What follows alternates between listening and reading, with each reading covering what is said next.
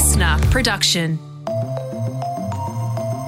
Hello, welcome to the briefing. It's Friday, the 2nd of July. I'm Tom Tilley, joined by Jan Fran, and today, Jan, we're going deep on the story, the tragedy of Britney Spears. Yeah, the trials and the tribulations. I feel I'm at that perfect age to have followed Britney's career from start to what it is now. Like late 90s when she became a pop starlet. I remember the 2000s when she was a party girl.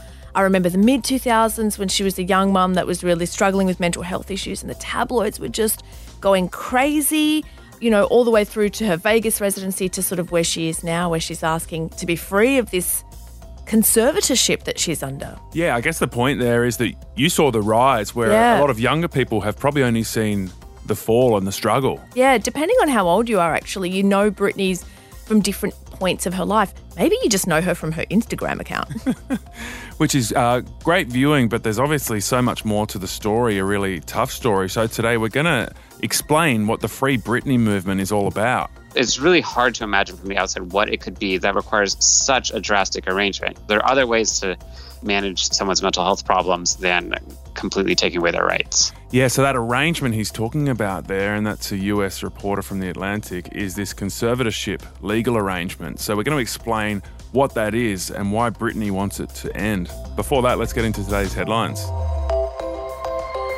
Well, the Prime Minister, Scott Morrison, will leave quarantine today and he's going to leave it for a very tense national cabinet meeting with state and territory leaders. Yeah, there's several controversial items on the agenda. Um, first, there's the AstraZeneca advice for under 40s, which he gave on Monday night, and then started a massive fight with Queensland, who pushed back really hard. Um, plus, Victoria and Queensland are going to be calling for a massive reduction in overseas arrivals. Dan Andrews is saying he wants a 75 to 80% drop in overseas arrivals, and Queensland are back in that call. Yeah, the PM um, also told News Corp that he's going to seek to broker deals with state and territory leaders to set minimum rates of vaccinations needed to avoid lockdown and to give travel exemptions to people who've been vaccinated as well. Yeah, that sounds kind of ambitious, doesn't it, to try and, you know, talk about the future when we're in such a mess this week? A lot of our uh, pandemic planning has been ambitious, and in many ways, we haven't hit those ambitious targets, sadly. ScoMo's been in isolation for two weeks. If you haven't heard from him too much, that's why he's been at the lodge quarantining since returning from the G7 in the UK last month. He has been criticised by Labor actually for not making public statements as half of the country goes into lockdown. Instead, he's had Simon Birmingham, the finance minister, out there trying to uh, calm down this fight with Queensland. Um, here's some of what he said yesterday. The type of scaremongering we've seen coming from the Queensland Premier and the Queensland Chief Medical Officer don't help confidence. They do help anti vaxxers. Yeah, Birmingham was out yesterday saying that Australia is uh, quote unquote at the back of the queue for the Pfizer vaccination. So he's admitted it. So he's admitted it. It's the first time he's um he's used that language, and the PM, of course, you know, for the last twelve months has been saying we're at the front of the queue, we're at the front of the queue, and now Which we're not. Israel, we're at the front of the queue. America, we're at the front of the queue. We're not. yeah, which we're very clearly not. But the line still remains that anybody who wants a Pfizer dose um should be able to, at the very least, seek one by the end of October.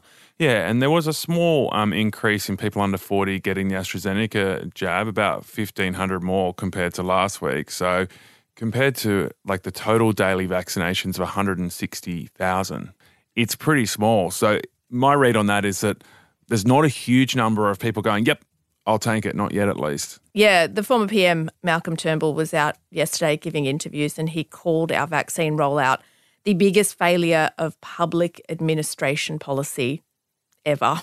That's huge. Maybe that's why there's not too many people taking up the vaccination. And the last of Australia's 80 defence personnel pulled out of Afghanistan in the middle of last month, according to an ABC report from yesterday, but there's still no official confirmation.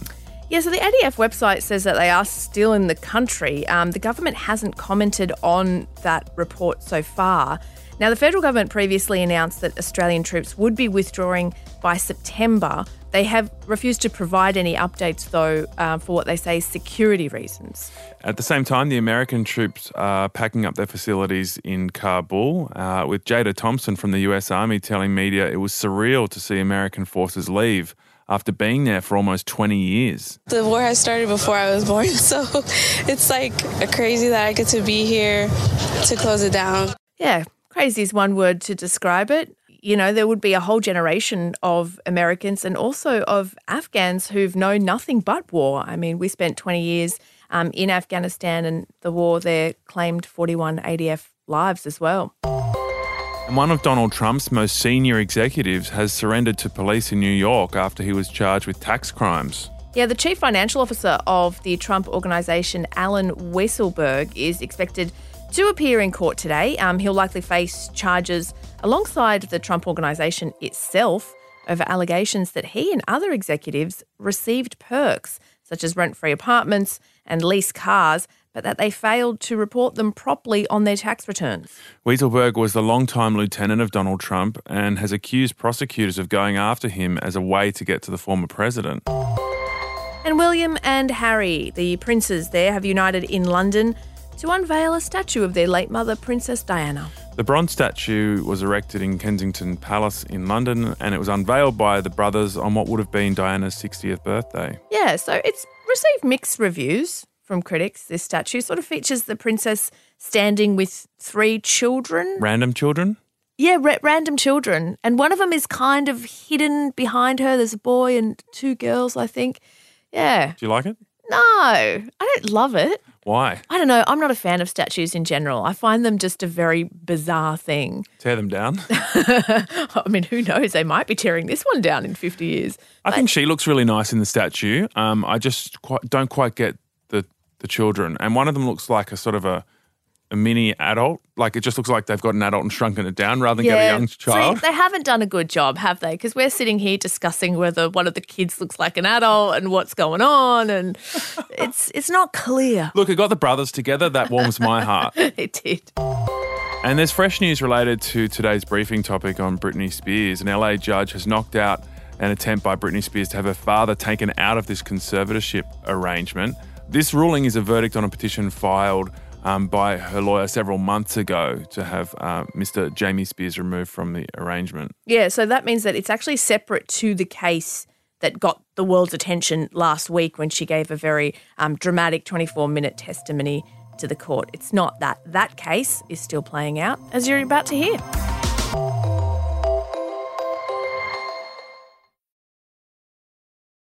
It's Britney, bitch. brought by ambulance to a Los Angeles hospital. In this briefing, we're going to take you into the world of Britney Spears, from where it all began to now, where she's fighting to free herself from a 13 year conservatorship that she says is abusive. They're really all in on this together, and it's part of a corrupt system that has allowed this to happen. Britney made massive headlines all around the world last week after a 23 minute phone call where she told a US judge that under this legal arrangement, the conservatorship, she'd been drugged, forced to perform against her will, and is being made to continue using a contraceptive, an in body contraceptive, an IUD, despite wanting to have children. And this was the first time we'd heard Britney herself speaking about this conservatorship. I'm truly shocked at what I heard about the conservatorship. She has expressed that she wants it to end. She's incredibly sweet, and I want her to be happy. Yeah, they were Britney fans speaking uh, after Britney made that appearance in the courtroom. What do we want? Free Britney! When do we want it? Now! Well, Britney's campaign hit a bit of a stumbling block just yesterday when a judge in LA denied a previous request to remove her father from her conservatorship. Now, you might be thinking that it's a response to her pleas last week. It's not. Yesterday's decision was actually in response to a request that Britney made last October.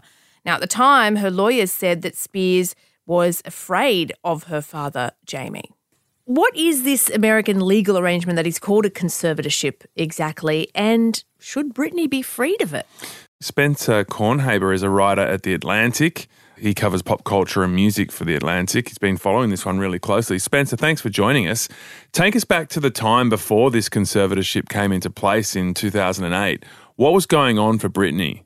As a lot of people might remember, it was kind of a turbulent time in her life and in popular culture more broadly. Um, she uh, was coming off a really successful streak in the early 2000s, but as she grew up from the teenage uh, pop princess that everyone knew and kind of moved into adulthood. She did things that, um, you know, people kind of tend to do in their early 20s, like, you know, party and drink um, and go out a lot uh, and act out against uh, kind of expectations. Um, so she was doing all that, but she was kind of the most famous person in the world.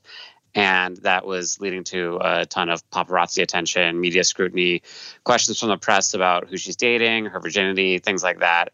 And it seemed to um, really agitate her. Uh, and it created this cycle where she was sort of openly feuding with the paparazzi who were following her constantly. At the same time, she had a couple of somewhat turbulent romantic relationships. She had two kids at a pretty young age. When she divorced her ex husband, Kevin Federline, that led to a custody battle over the kids. That custody battle was happening at the same time that she was uh, in the press being seen as acting erratically. And it kind of all came to a head in late 2007 and in 2008. That was the period when famously she shaved her head and attacked mm. a paparazzi car with an umbrella. No, guys, please, please, guys, don't do this. She was determined to be possibly unfit to have custody of her children. There was a standoff over her giving up her children, and it resulted in her being committed to a psychiatric facility twice in one month. Another chapter in her long running custody battle with ex husband Kevin Federline over their two sons. Spears was taken by stretcher into the emergency room. Her husband, Federline, was at the hospital when she arrived. That was the point at which her father stepped in and sought uh, legal guardianship over her. So we don't have the exact equivalent of this conservatorship that her father sought over her. So before we get to the order that was placed on Britney, can you just sort of explain to us, just in general terms, what a conservatorship means in the US? It's basically an arrangement that gives a person or multiple people legal guardianship over someone else who is unable to take care of themselves. Um, typically, they're used for people who are severely mentally incapacitated, whether from an injury, uh, dementia, Alzheimer, things like that. There are a couple of varieties of them that confer different rights to the guardian. In Britney's case, I believe that it's sort of bifurcated so that, that one guardian is in control of her finances and another is kind of in control of her personal decisions, medical decisions, kind of day to day life. These are arrangements that are uh, enforced by the court they often are overseen by people who are professional guardians, professional conservators, uh, whose job it is is to care for multiple people. The guardians are supposed to be fiduciaries, so they have a legal obligation to make all their choices in the best interest of their of the person they're conserving. But they are also often compensated. In the case of someone like Britney, who has a lot of assets and a lot of income, critics of these structures say that there can arise a lot of conflicts of interest between the obligation to do what's in the client's best interest and the ability for the guardian to enrich themselves. So, did this arrangement make sense at the time, or was it problematic from the start? It's a great question, and um, there are a lot of critics of this current structure and what's happening with her right now who who do say that in 2008 she really did need something like this and at the very least, it appeared to succeed at calming her life down, kind of regaining a sense of stability, putting her back into regular contact with her kids, and restarting her career. There hasn't been a lot of drama in Britney Spears' world for the past 13 years, and you can say that this arrangement is probably a big part of why. Um, on the other hand, it was clear from the beginning that she did not want this to be happening she sought to hire her own lawyer and fight her father in court, but a judge ruled that she was un, mentally unfit enough to even select her own uh, legal counsel. So she ended up not being able to vigorously contest it. And so from the beginning, there's sort of the ethical question of whether this is okay. Right. So she goes under conservatorship in 2008. For the most part, her career seems to, if not recover, certainly bounce back. She tries to get rid of this conservatorship. She's told no by a judge. As we know, a judge ruled overnight that she can't remove her father from the arrangement that was in regards to a previous plea. But last week's request, which is a separate court filing, is still being considered. In the last few years, we've seen something called the Free Britney movement emerge as well. So, can you talk us through when we started hearing these rumblings that something was maybe not right here and that Britney needed to be freed?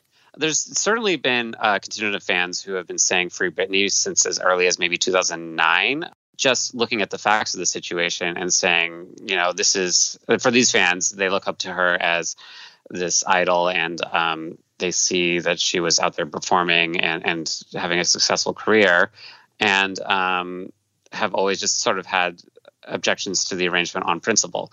But in the past maybe five years, there's been just a lot more media attention and mainstream attention to what's been happening. It's sort of flared up again with a 2016 New York Times story that was just an update on what is the deal with Britney Spears not having control of her own life.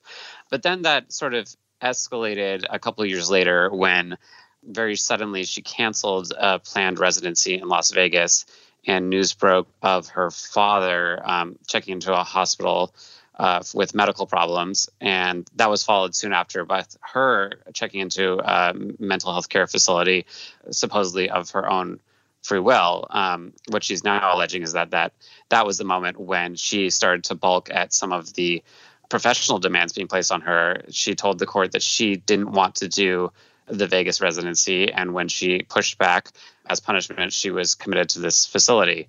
And since then, she has taken some steps in court to, uh, yeah, to change the the structure. And for a while, it seemed like all that she really wanted was her father to be out of the arrangement. But very recently, it's come to light that she really wants the whole thing to end and is through with it.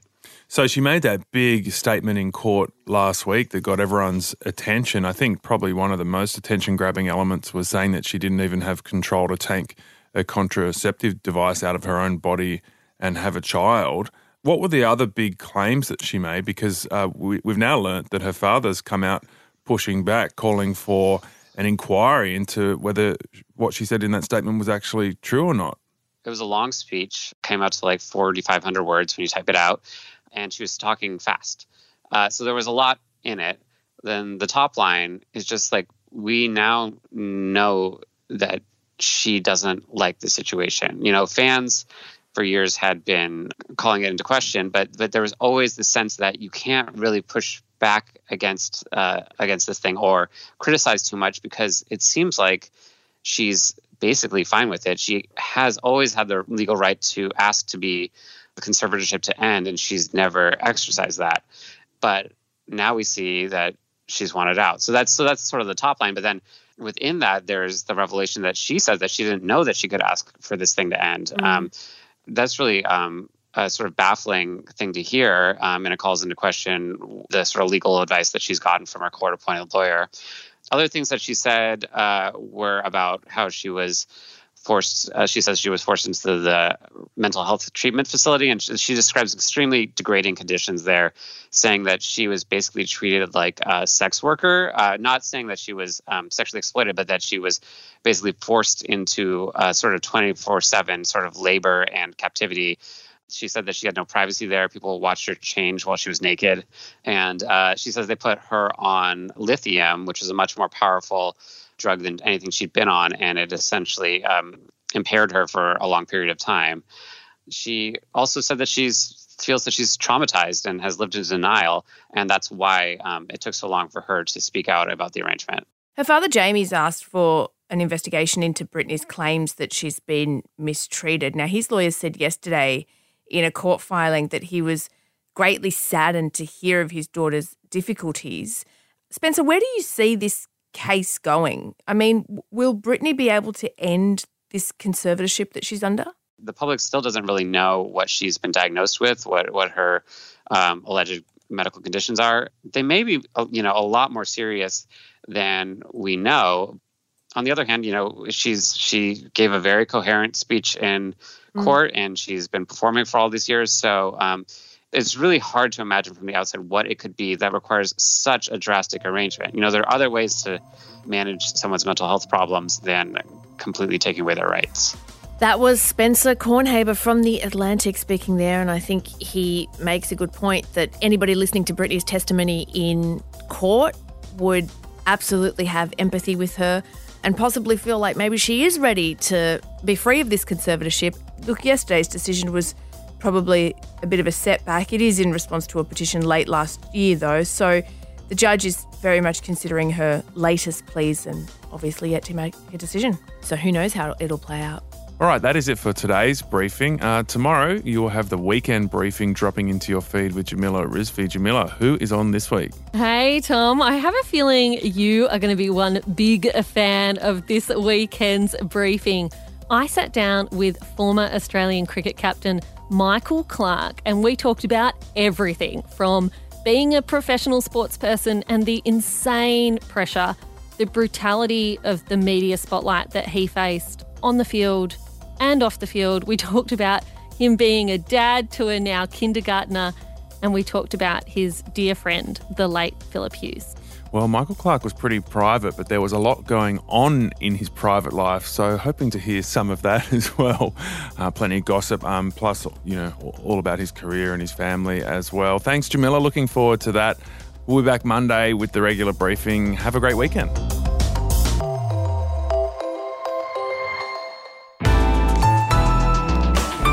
listener.